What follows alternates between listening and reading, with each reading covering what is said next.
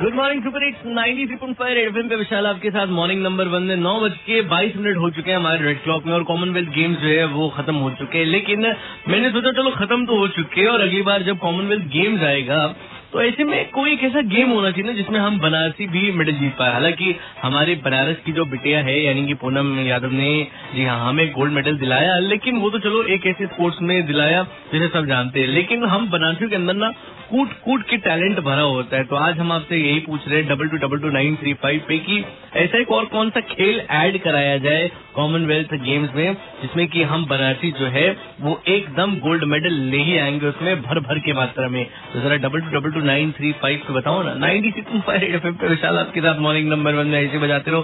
Good morning.